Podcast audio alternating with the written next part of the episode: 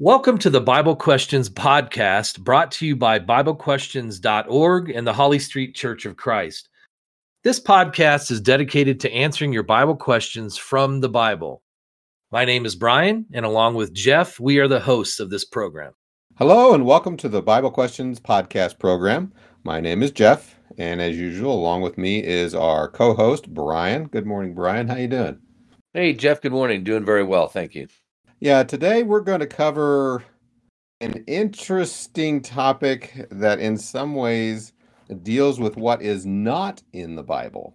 Now, that may surprise our listeners that we would spend a podcast talking about something the Bible doesn't cover. But that's kind of what we're going to be talking about today. Now, certainly the Bible covers, uh, generally speaking, a vast span of time and history.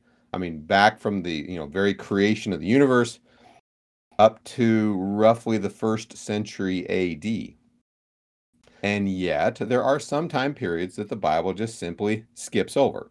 I mean, for our listeners, that shouldn't be surprising, since the purpose of the Bible, you know, is to describe God's interaction with humanity. Uh, you know, it was really never intended to be some kind of comprehensive encyclopedia or textbook on world history. And in some ways, what might confuse newer readers of the Bible is that even the books that you see, you know, in the Old Testament and the New Testament, that are historical nature, you know, they are not necessarily put into the Bible, uh, table of contents kind of perspective, not necessarily put in chronological order, you know, one after the other. Uh, for example, and this is where we're going to kind of spend zero in our, our time and spend most of it today.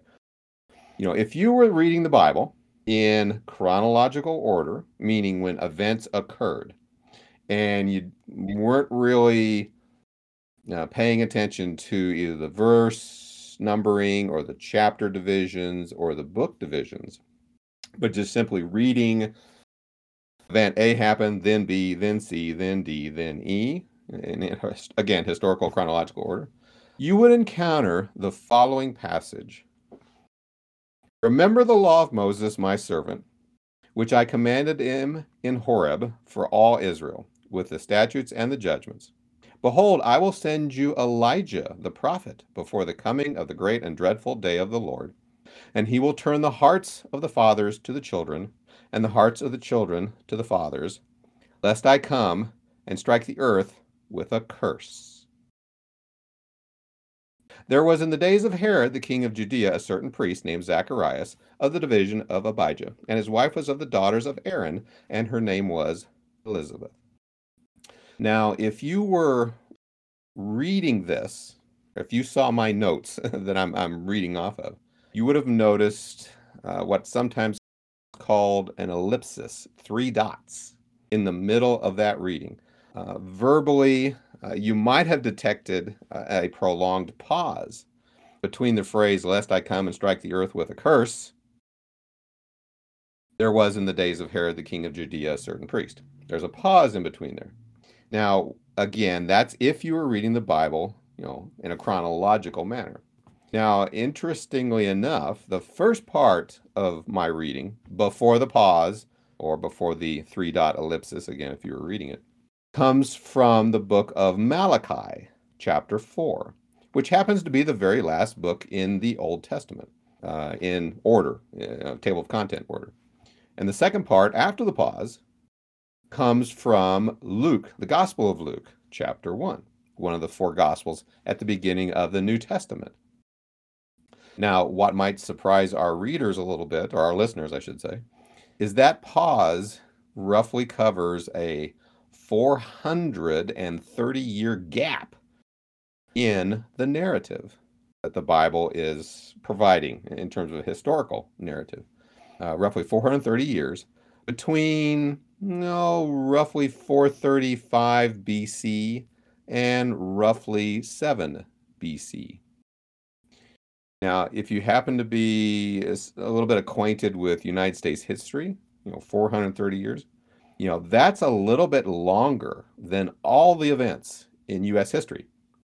From the founding of the first colony in the New World at Jamestown, Virginia, in roughly 1600, you know, the rise of the 13 colonies, the Declaration of Independence in 1776, uh, Civil War, uh, 1861, westward expansion to California, the invention of electricity, the Great Depression, World War II, and the Cold War, the moon landings, all the way up to the present day, which, as we're recording this, is 2022, 430 years.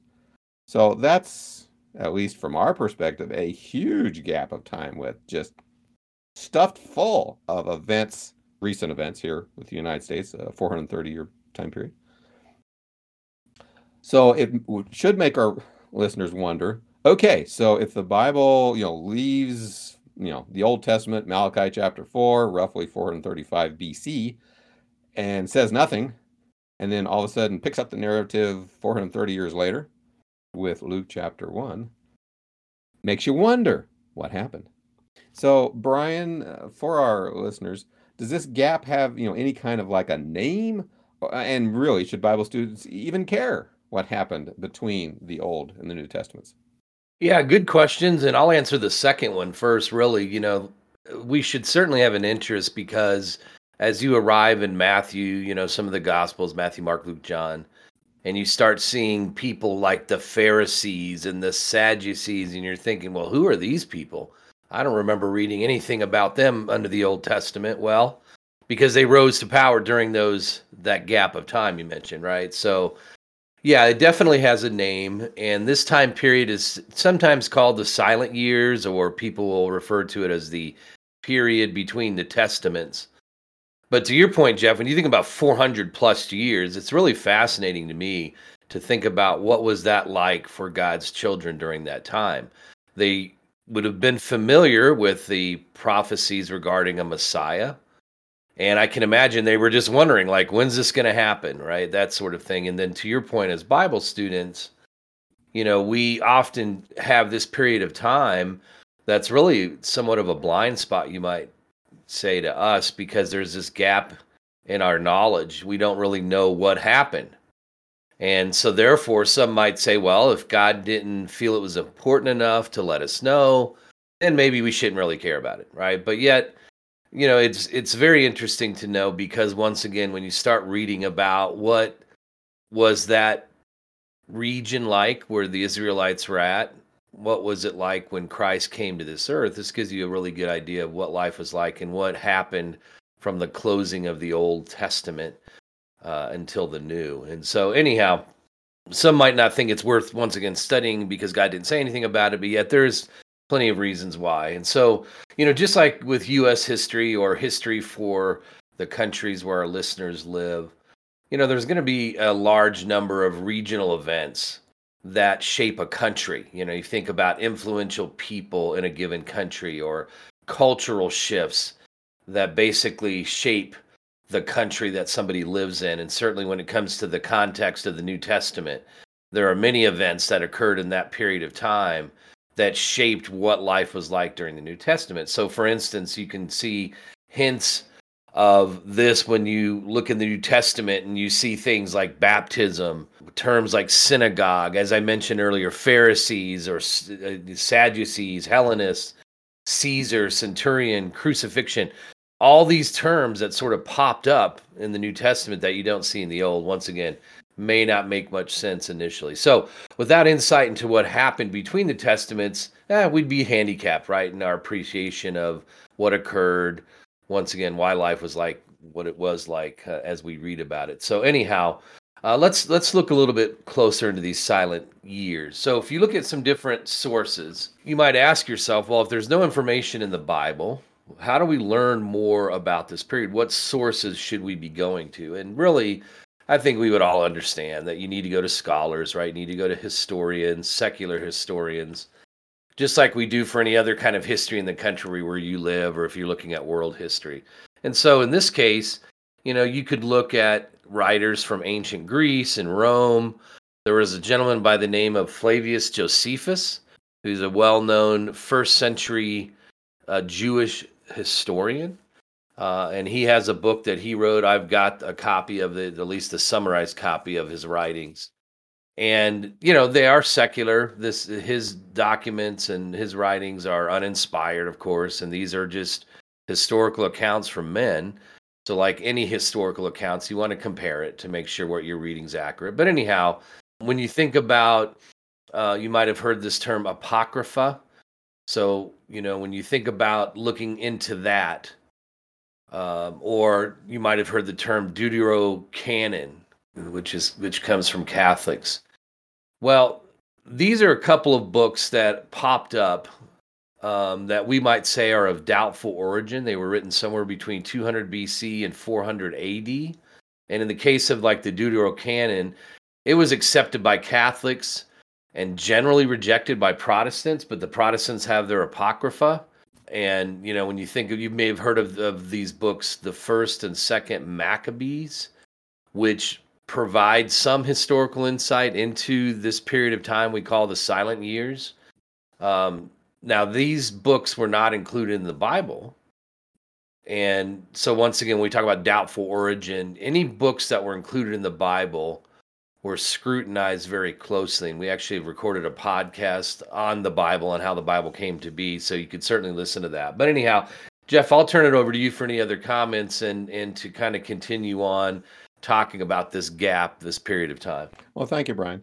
Yeah, on the one hand, you know, and some of our listeners may say, well, wait a minute, why are you referring to things like, you know, the Maccabees, first and second Maccabees, which indeed are, you know, books of doubtful origin. You know, the Protestants would call that the part of the Apocrypha. Of course, the Catholics would call it part of their, as you mentioned, their uh, Deuterocanon, if I if I pronounce that right.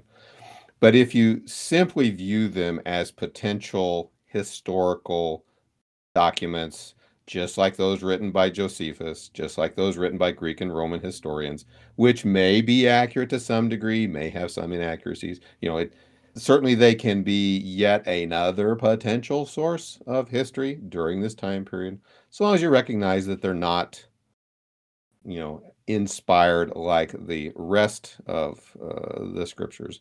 And certainly, as, as we'll see in a few moments, a lot of world history occurred in that you know 430 year plus period so you know we have a lot of information from a lot of writers that you know again talk about you know world events events around the mediterranean and particularly uh, in the uh, eastern mediterranean uh, the land of canaan as you said where god's people dwelt so let's just kind of begin if you will exploring these silent years you know starting at one side um, if you think in terms of like you know building a bridge between the Old and the New Testaments.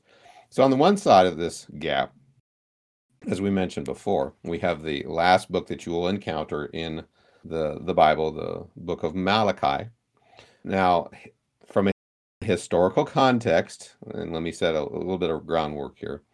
You know, at this point in world history, you know, the Babylonian kingdom that, you know, um, conquered, you know, the uh, the land of Israel, uh, and you know took Jews out into Babylonian captivity. That particular kingdom uh, has fallen uh, at the time of Malachi uh, to the Persians, you know, roughly a hundred years previously, uh, and that transition from Babylonian to Persian just happens to be, you know, predicted in Daniel chapter two, verse thirty-nine. You know, by this point, some of the Jews that were in Babylonian captivity have returned back to the land of Canaan. They've rebuilt the temple, which was destroyed by the Babylonians. They've rebuilt the walls around Jerusalem, again, which were you know broken down by the Babylonians in the siege of Jerusalem, uh, under the combined leadership of Ezra and Nehemiah. And if you're familiar with you know Old Testament books, you can immediately recognize both of those as historical accounts, uh, books that were included in the Old Testament.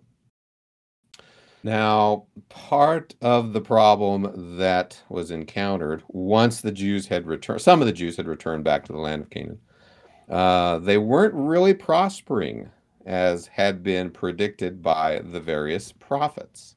And a reason was, you know, they were starting to lapse once again into a variety of sins and that included mingling with and marrying some of the foreigners, you know, in the land, which they were told, you know, not to do, you know, under the law of Moses.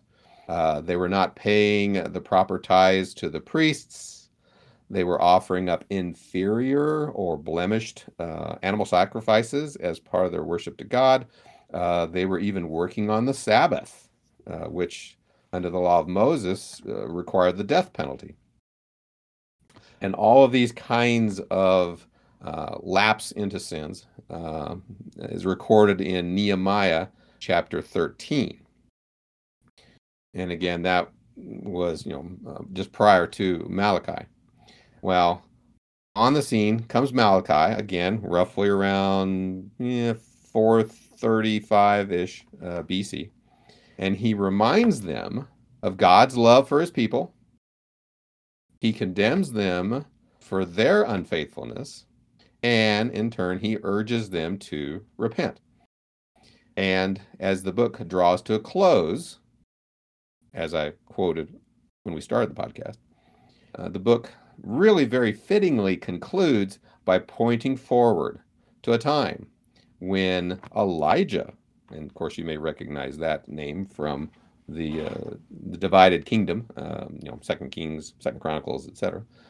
Elijah, or, or at least someone like Elijah, as we'll see, will return to prepare the way for the Lord.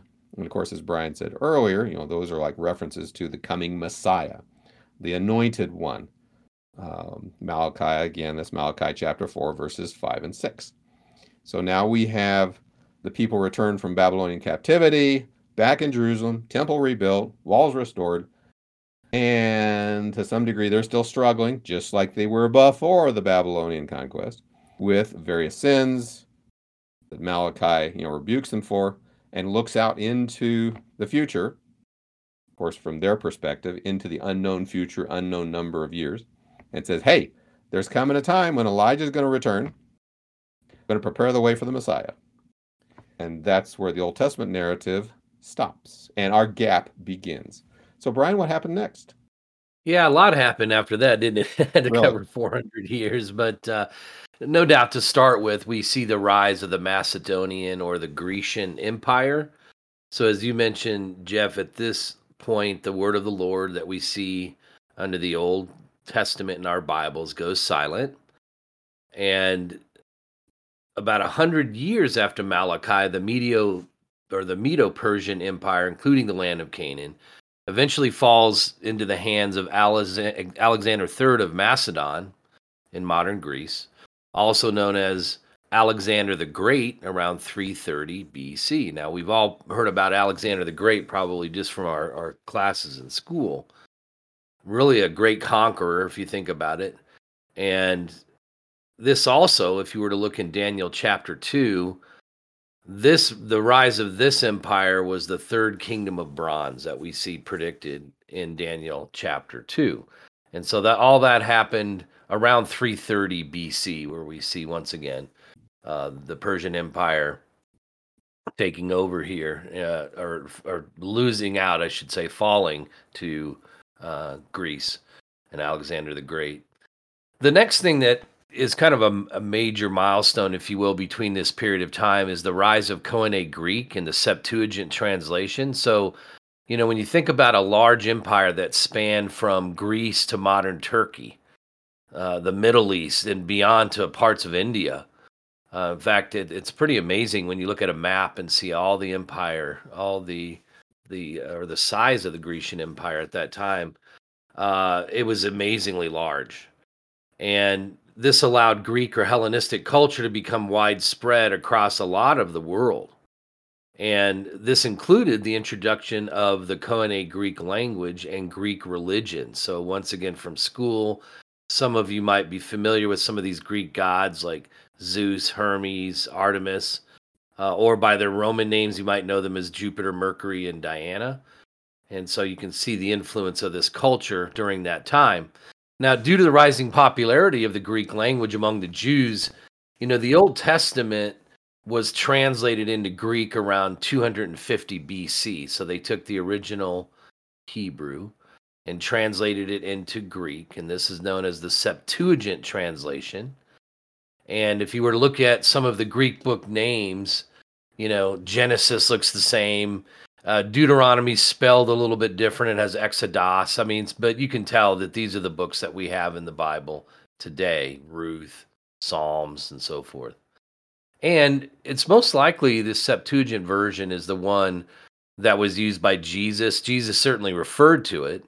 Uh, also, the apostles and the early Christians. And so it was uh, also used by Jerome in his Latin translation of the Vulgate, Old Testament, around 380 AD. And it's really still today, even the standard version used in the Greek Orthodox Church. So, speaking of that, and speaking of manuscripts, Jeff, do we still have any Bible manuscripts from this period of time? Well, and, and that's a good question because one of the key aspects of Christian evidences is understanding the manuscript evidence, you know, ancient writings that serve as the basis for our Bible, and you know, how many do we have, and where did they originate, and you know, how far back can you trace them in terms of you know dating, dating of the different writings. And so that kind of takes us to a topic that we might refer to as the Dead Sea Scrolls, which our listeners may have heard about. So, keeping in mind, roughly around 250 BC, you know, again, when the Septuagint was being uh, created or translated from the Hebrew Scriptures, as, as Brian indicated, uh, there was a Jewish settlement uh, roughly on the northwest shore of the Dead Sea. Uh, and the name of the settlement, and I'll probably butcher the name, was Khirbet Qumran. Uh, now, almost eh, roughly a thousand manuscripts were stored in roughly 11 caves nearby that settlement. Again, roughly 250 BC when that happened.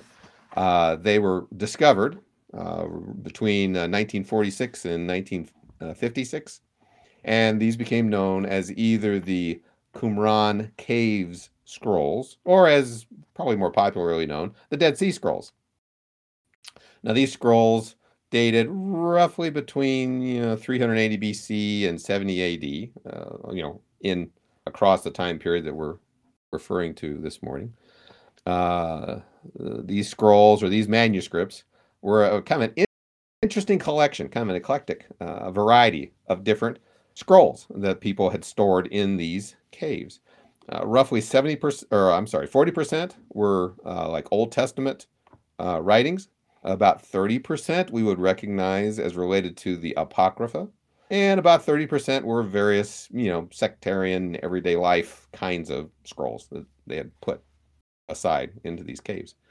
Now, if we want to focus in on the 40% that were related to the Old Testament, uh, those manuscripts, interestingly enough, contain parts from all but one of the books of the Old Testament. Now, what really is more significant, if you will, than you know number of scrolls or the dates, etc., is if you realize that before the discovery of the Dead Sea Scrolls, any manuscripts that we had regarding the Old Testament dated back only to about 1000 AD. Uh, and didn't really have any copies that we had discovered prior to that. Well, along comes this discovery, you know, again, uh, northwest of the Dead Sea in the mid 1940s and 1950s. And all of a sudden, we go from having these Old Testament manuscripts, the oldest ones being, again, about 1000 AD. We push that way back in time, like uh, back another 1,000, 1,200 years. And what's very interesting about that is as they compared the manuscripts, the Old Testament manuscripts found in the Dead Sea Scrolls in that collection, with the ones they had, you know, a thousand, twelve hundred years later, uh, careful comparison of those two revealed that there was not that much change in the scribal copying, if you will, across a thousand plus years, that the uh, transmission of the manuscripts or making a copy of a copy of a copy of a copy, etc., uh, unusually accurate. And of course, that just basically you know builds our faith, builds our confidence in the reliability of the Old Testament. So again, Dead Sea Scrolls written roughly during this this period of the silent years, uh, you know, influential at least in terms of you know building our confidence in the scriptures. So, Brian, now that we have, so to speak, established the you know Grecian Empire, as you said, uh, conquered by Alexander the Great, all the way from Greece in the west to I think India in the east, of course, including the land of uh, Canaan. Uh, what happened after he sort of passed off, passed from the scene? Yeah, it's a good question. And, you know, he, I remember studying history about Alexander the Great, and he died, of course, when he went all the way over to India, conquered a lot. And, like we talked about, had an enormous empire.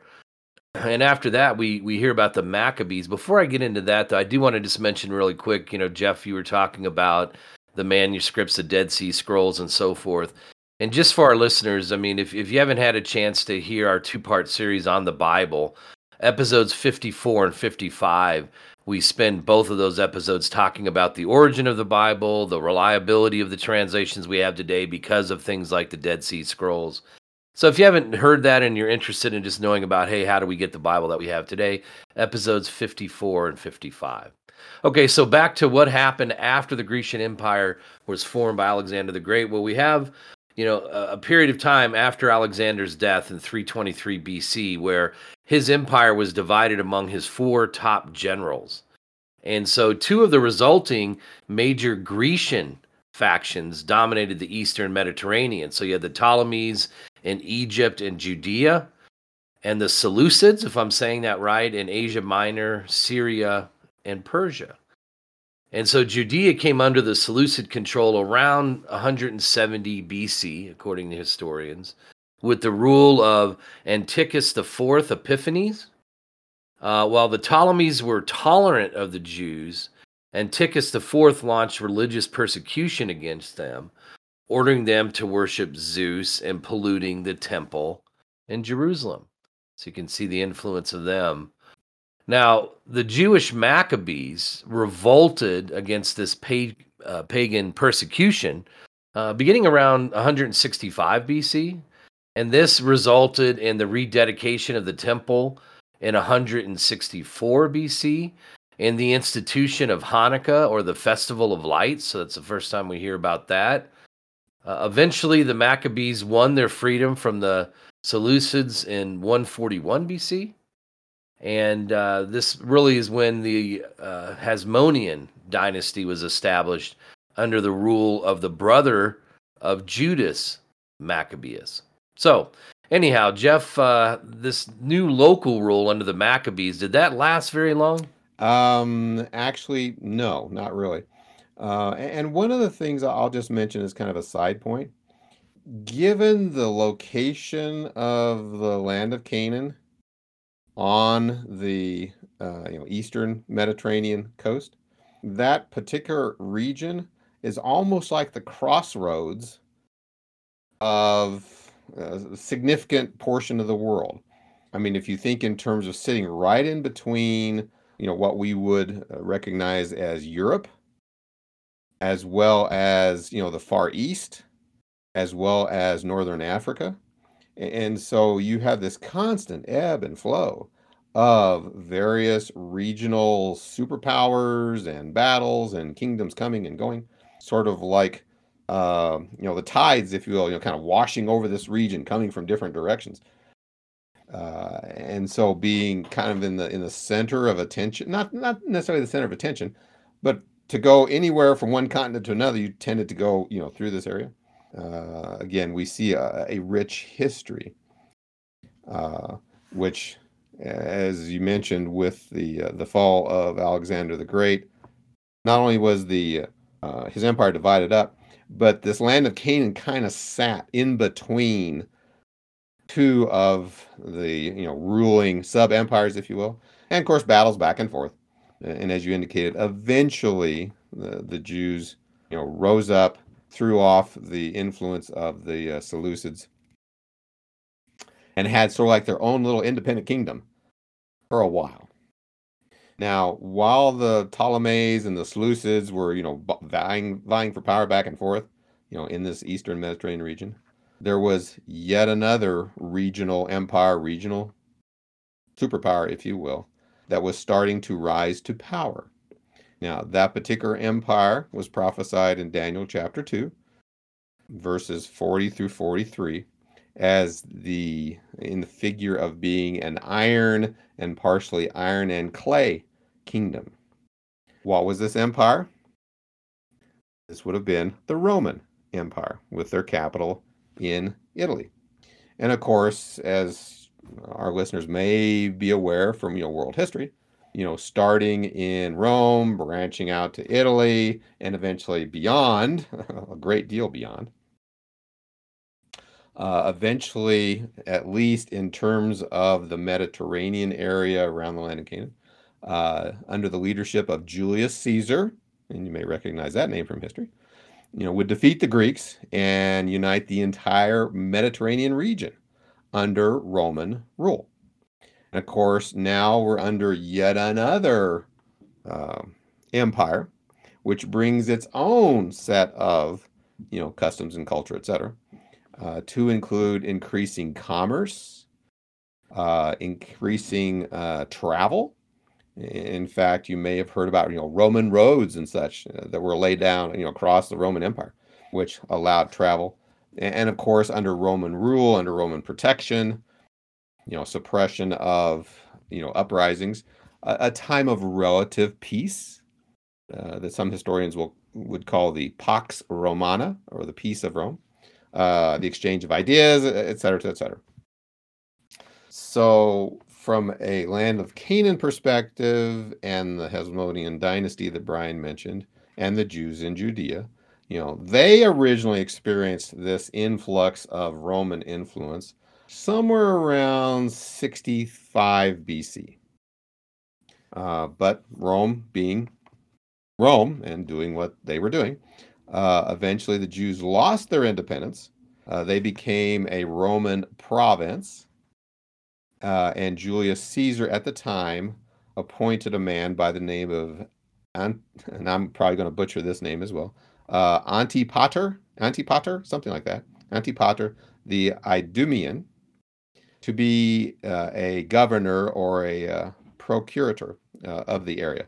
Now, that name you may not recognize, but you will definitely recognize the name of his son, Herod, uh, whom we know as Herod the Great who went on to be the first governor of Galilee and later the king of the Jews.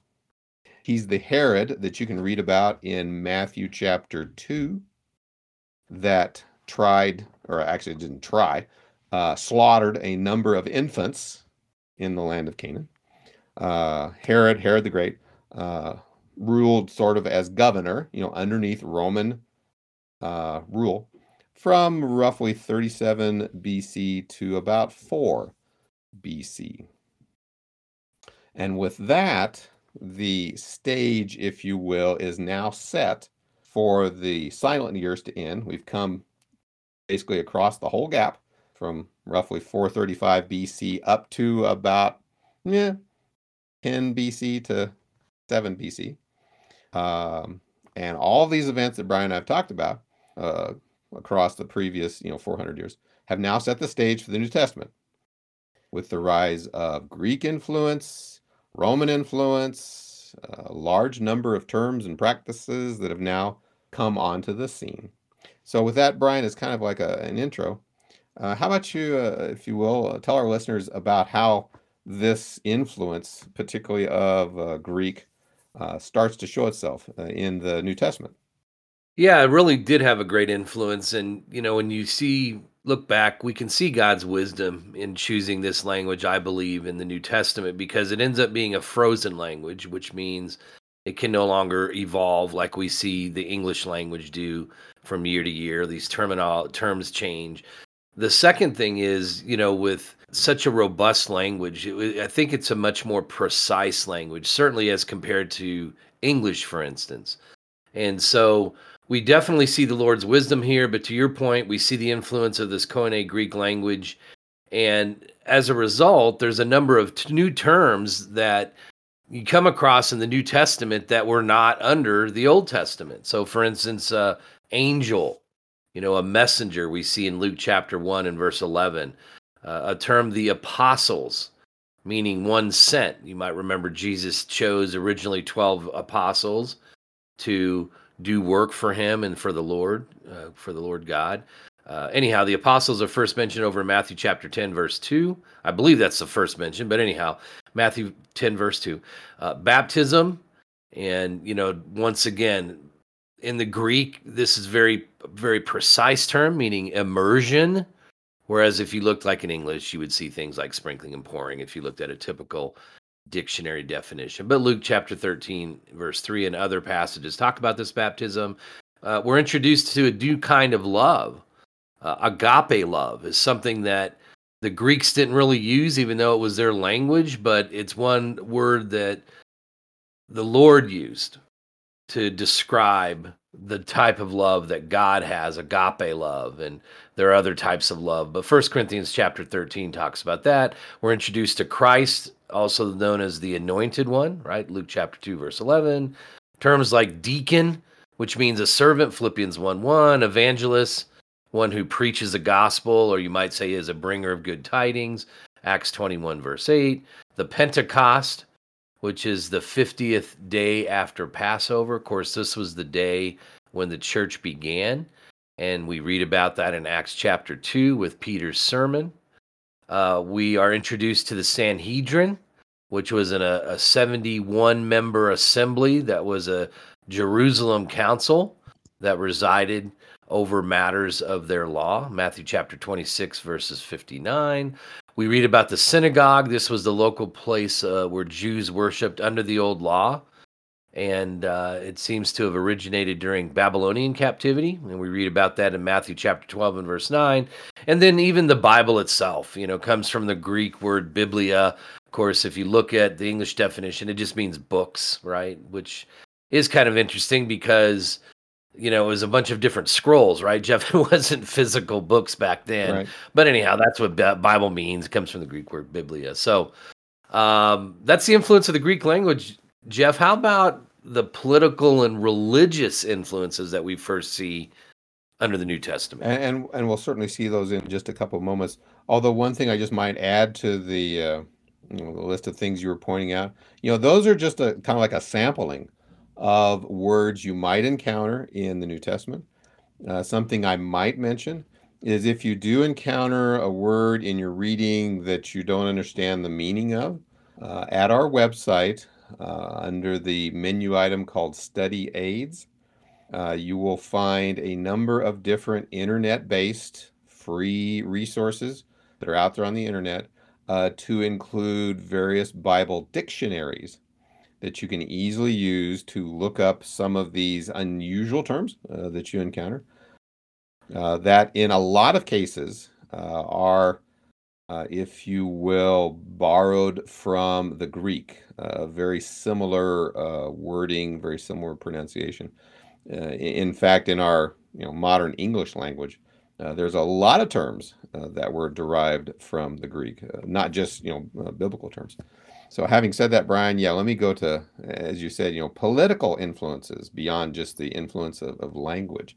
So as the you know narrative of the New Testament starts, and I think you mentioned this when we first started our podcast today, you know, there's an, a, a fair number of what we might call political parties, uh, active political groups, religious groups, uh, combination of the two uh, that really basically reflect uh, what happened in the previous centuries with all of the political turmoil and the rise and fall of various you know kingdoms and powers etc for example uh, in the new testament you can see references to the hellenists that particular term encompasses jews who in many ways uh, had a preference for the uh, Greek uh, culture. Uh, they spoke Greek, they practiced Greek customs, etc. And in some cases, they might have been looked down upon a little bit by their fellow Jewish countrymen who emphasized, you know, you know speaking Hebrew, etc. Uh, we see the Hellenists mentioned, for example, in Acts chapter 6, verse 1 Uh, in the New Testament, we also have references to the Herodians. And of course, just having said the name, Herodians, you might think of King Herod, and you're absolutely right. Those would have been Jews that supported the family of uh, Herod, and their various uh, uh, political uh, positions um, throughout the New Testament. In fact, you may encounter the word uh, or the name Herod, uh, referring really to different people in the same family, which can be a, a source of confusion. Uh, for instance, there's the Herod that was, you know, alive early on in the New Testament, and then you know, thirty some odd years later, we'll see uh, other Herods, and even Paul, you know, interacted, you know, later on, uh, you know, with with various uh, Herods. Um, mention, you know, for example, Mark chapter three, verse six, Matthew twenty-two, verse sixteen. Of course, as Brian mentioned earlier, there's the Pharisees, uh, that particular religious political kind of group uh, were somewhat separatist uh, Jews. Uh, of course, you can see them referenced a whole lot throughout the, the New Testament. Uh, in terms of secular writings, they were first mentioned, best we can tell, around 145 BC. they were likely successors to the Assideans, um, which is a word meaning pious. Uh, that that particular group originated during the Maccabean revolt, again as separatists, you know, separating from you know the, the dominant influence of Grecian culture. Uh, along with the Sadducees, we have the, or along with the Pharisees, we have the Sadducees. Uh, their origins a little bit squishier, a little bit more uncertain. Uh, they certainly seem to have been influenced to some degree by Greek customs and philosophy. So a little bit looser, if you will, a little bit more liberal, perhaps, if you will, than the Pharisees. Uh, Sadducees, again, mentioned mm, quite frequently in the New Testament. Matthew uh, 3, verse 7, I think, is the first occurrence, uh, and as late as Acts 23, verses 6 through 8. One other party uh, I'll mention, Brian, then I'll, then I'll turn it over to you, were the Zealots. Uh, they're mentioned in uh, Luke 16, verse 14. best we can tell, they originated likewise during the Maccabean revolt uh, and were somewhat of, um, from our perspective today, we would probably call them terrorists, uh, resorting to violence against foreigners as a way of throwing off the dominant Grecian rule at the time. Of course, during the Maccabees, that would have been around 165. Went around um, committing acts of violence, assassination, uh, etc., in attempt to throw off the Greeks. So anyway, there you go. I got Hellenists, Herodians, Pharisees, Sadducees, and Zealots, all originating during the silent years. So, Brian, you know, so far we've been kind of talking about Greek and the influence of uh, Grecian uh, culture, language, politics, etc. Um, how about on the Roman side? Yeah, once the once Rome started to rule that area, uh, we definitely see some influences in many different areas. You kind of touched on earlier, Jeff, some of their modern advancements with technology. When you think about aqueducts and those Roman roads that you referenced that help tie their empire together, pretty amazing step forward when it comes to uh, Roman influences, whether it be their architecture or once again, uh, some of the technologies they introduced. But when it comes to religion, you know, outside of Judaism, the dominant religion was polytheism with the Greek and Roman pantheon of gods and goddesses. And so, as we touched on earlier, you might remember from school, you know, studying about like Artemis. Um, of course, we read about Diana of the Ephesians uh, in Acts chapter 19. Uh, Hermes, you know, Mercury or Zeus and Jupiter. We read about them in Acts chapter 14. So you definitely see uh, the Roman influence there. And, and when it comes to you know their customs, when it comes to their different rulers, as our listeners may be aware, they were ruled by a Caesar.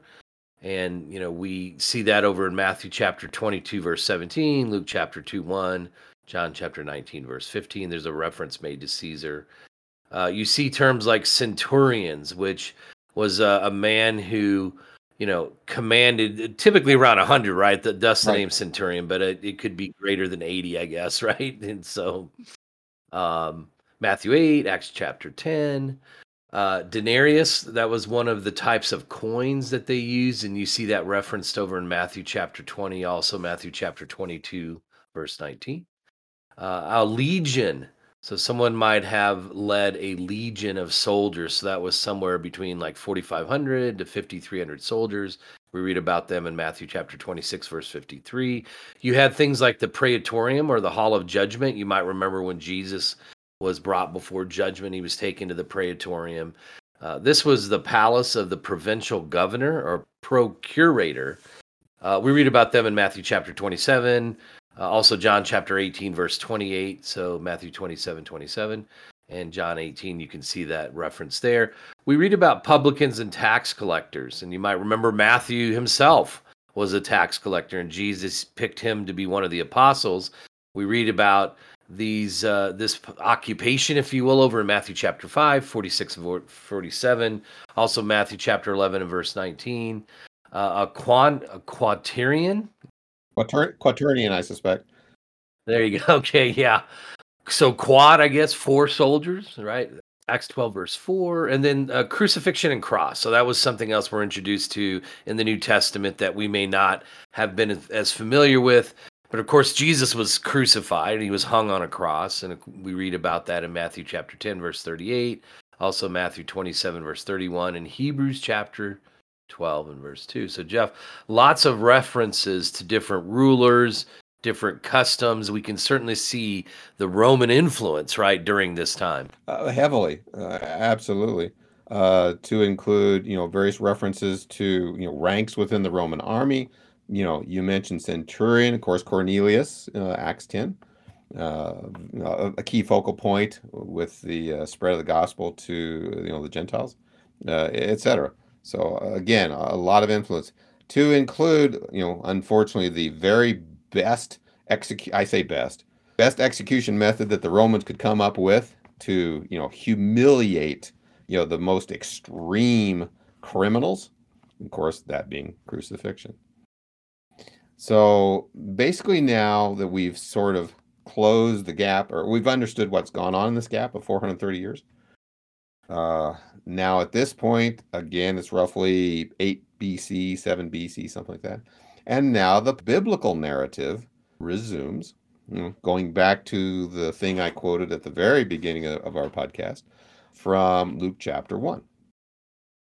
And with the resumption of this biblical narrative, we have two children that are born whose lives will basically usher in a whole new era. Of course, beginning with Luke chapter 1, the first of these children will be known as John, son of Zachariah and Elizabeth. Now, the name John might be a little confusing because there's multiple people in the New Testament known as John. But as a young adult, this particular John will go on to become known as John the Baptist. Or a few translations taking the word Baptist and actually translating the word uh, might be called John the Immerser. And after almost 460 years, if you will, once he grows up into young adulthood, he will be the fulfillment all the way back to what Malachi had said previously uh, part of Malachi's final prophesy, prophecy regarding the return of Elijah. Now, not Elijah in terms of Elijah being resurrected, not Elijah in the in the far east uh, Hindu, if you will, perspective of being reincarnated, but someone coming somewhat in the uh, the spirit of Elijah or in the um, very uh, like a, like a prophet, a famous prophet to prepare the way of the Lord. Now, that uh, comparison, if you will, between John the Baptist and Elijah uh, is made uh, in inspired uh, New Testament uh, writings. Luke chapter 1, verse 17, and Matthew 11, verse 14. Of course, after coming onto the scene, uh, promoting a baptism of repentance in order to have the remission of sins, which is radical, certainly not in the Old Testament. Uh, he goes on to make certain uh, accusations against the ruling, uh, the ruler of the time, which at that point was Herod. Now, this is a different Herod. This is the son of Herod the Great, uh, Herod Antipas. Uh, he's imprisoned. John's imprisoned and eventually is beheaded by Herod. Of course, you may recall that later on in the Gospels. Now, I mentioned two children, of course, John being one. Second child, we know of as Jesus, son of Mary and the adopted son of Joseph. And of course, you can read about him uh, starting off in Matthew, you know, chapter 1, chapter 2. Now, after very narrowly escaping death at the command of Herod the Great, again, roughly around yeah, 7 BC, Jesus will grow up to have many designations, to include simple ones like Jesus of Nazareth, which is where he grew up, uh, Son of Man, and more importantly, from our perspective, Savior and the Son of God. Now, from the perspective of the minor prophets like Malachi, he is going to be the fulfillment of all of their prophecies regarding the coming Messiah, prophet, priest, king over his kingdom, sitting on the throne of David, etc. And the other thing I might add is another frequent uh, prophecy and warning, you know, throughout the minor prophets, to include Malachi chapter four, was the day of the Lord. And certainly we can uh, understand that to be at least partially fulfilled uh, within roughly 40 years of Jesus' time uh, as he mentioned in Matthew chapter 24. With the destruction of Jerusalem and the massacre or enslavement of a significant portion of the Jewish population by the Romans, roughly around 70 AD. Uh, evidently, you know, after the new, uh, after Jesus' time, uh, quite a bit of you know Jewish turmoil, Jewish insurrection, etc. The Romans had had enough came in, uh, sieged Jerusalem, uh, eventually broke down the walls, just like the Babylonians had, you know, way back around, you know, 600 BC. Uh, destroyed the temple that had been previously built by Zerubbabel almost 600 years before. Uh, same temple that had been uh, considerably enlarged by Herod the Great around 20 BC. Uh, and again, destruction of the you know the fall of Jerusalem, destruction of the walls, destruction of the temple, dispersal of the population. Again, very similar to what had happened with the Babylonians. And certainly from a spiritual perspective, this reflected God's judgment on the Jewish people for their basic uh, rejection of the Messiah that God had sent to them. And again, that's you can read a little bit about that, uh, Matthew chapter 23, verses 34 through 38. So now we have the arrival of, well, the, the passing through the narrative of John the Baptist or John the Immerser, along with Jesus the Christ, the Messiah. Uh, and that kind of wraps up, if you will, or starts to wrap up our study in terms of what happened during the silent years between the end of Malachi and the beginning of the gospel narrative. And you know, Brian, as we kind of do begin to wrap up our study, could you maybe read and if you want to comment uh, as you'd like on Galatians chapter four, verses four and five, which I think kind of summarizes what we've been talking about. Absolutely, yeah. And you know what's interesting is when you think about this period of time when Jesus finally came to the earth, and you know, some might ask, well, why did God choose this time for Jesus to come?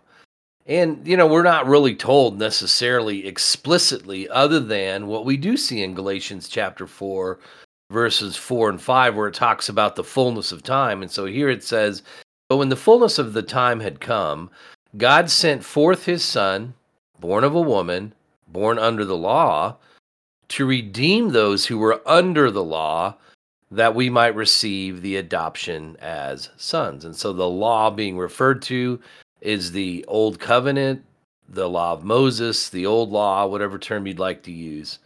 And ultimately, this phrase in the fullness of time kind of gives us an idea of God choosing a specific period of time where the political, the economical, the cultural, and even the religious influences, you know, at the close of these silent years, as we've been saying, kind of facilitated or made it the best environment for the rapid spread of early Christianity around the Roman Empire.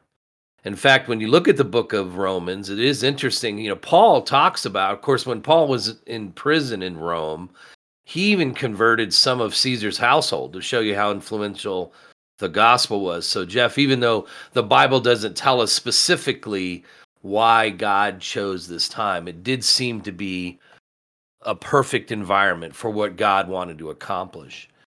Um, and as a quick side note, you know, I do think it's interesting when Jesus was here on this earth, he said on many occasions that it was not yet his time to do something. So, you know, we certainly get the impression, and it makes perfect sense, that God had a very concrete plan and that he wanted enacted at a certain period of time when to see Jesus. And even when Jesus arose, there would be several years where he would preach and teach before he was ever crucified, all part of God's plan.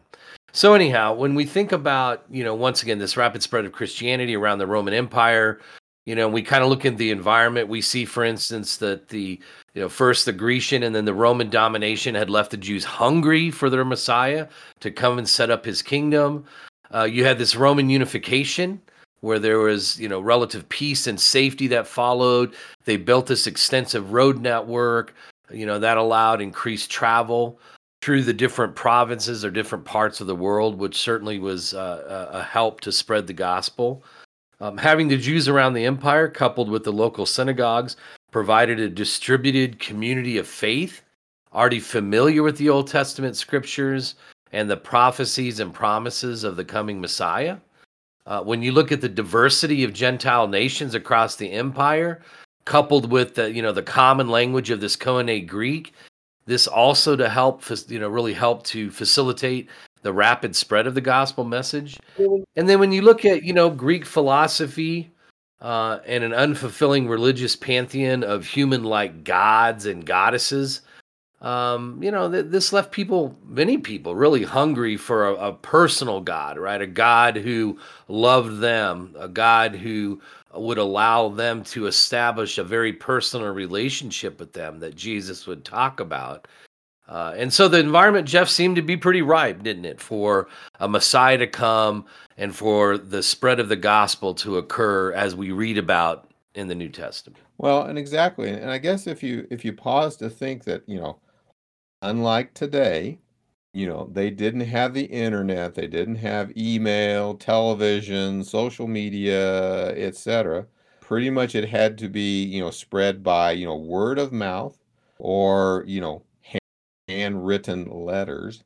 And yet from roughly 30 AD, you know, within a few decades, you know, the gospel had pretty much gone significantly around, you know, the Roman Empire.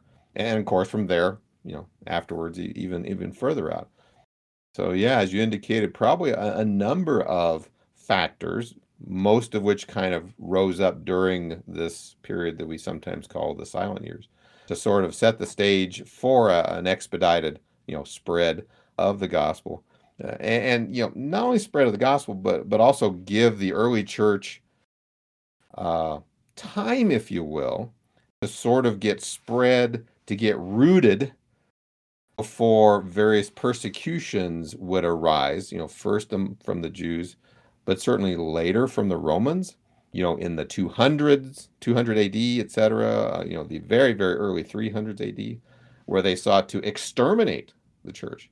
Uh, but, but thankfully, as you said, in the fullness of time, you know, the, you know, Jesus came, church was planted, if you will, uh, and flourished enough to withstand and eventually triumph over the various persecutions that occurred.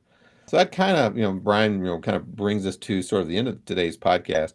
And of course, uh, as as we started off, we t- noted the gap, if you will, between the end of Malachi 4, around 435 BC, at the end of the Old Testament, gap between that and beginning of the gospel message with Luke, chapter 1 uh, and the uh, conception, if you will, of John the Baptist around 7 BC. Again, roughly 430 years of silence, although, even though silent from a biblical perspective, very, very rich in terms of you know the rise and fall of empires languages religions political parties etc uh, that if you will help you know again set the stage for the prophetic return of quote unquote elijah who would prepare the way for the lord of course we recognize that being jesus the christ so hopefully for our listeners this study has provided somewhat of a if you will a conceptual bridge between the Old Testament and the New Testament. Hopefully, it gives us a, a much greater appreciation for God's wisdom uh, coming up with this plan in the fullness of time, as Brian was referring to earlier. And hopefully, we'll give our listeners a much better understanding of New Testament words, customs, and culture. Brian, I'll, I'll toss it to you for any uh, closing remarks.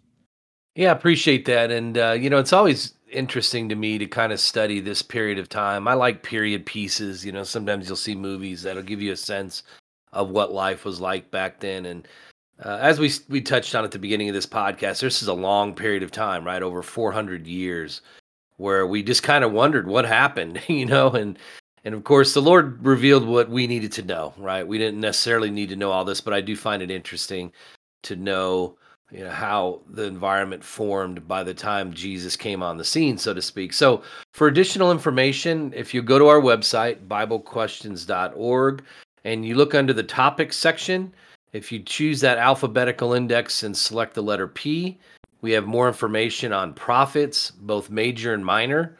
And there's an article called A Survey of the Prophets Epilogue, which you might find interesting in that section. If you go to B, we have more information on Bible history, A for Apocrypha, and then J for both John the Baptist and Jesus. So I'd encourage you to take a look at that information for your own studies and benefit from it as you can. Thank you for listening to this edition of the Bible Questions podcast. We invite you to visit our website at BibleQuestions.org, where you can find over a thousand scripture filled articles on a wide variety of Bible topics, along with two dozen free Bible study lessons and other Bible study aids.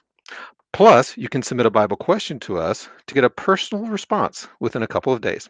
Check it all out at BibleQuestions.org.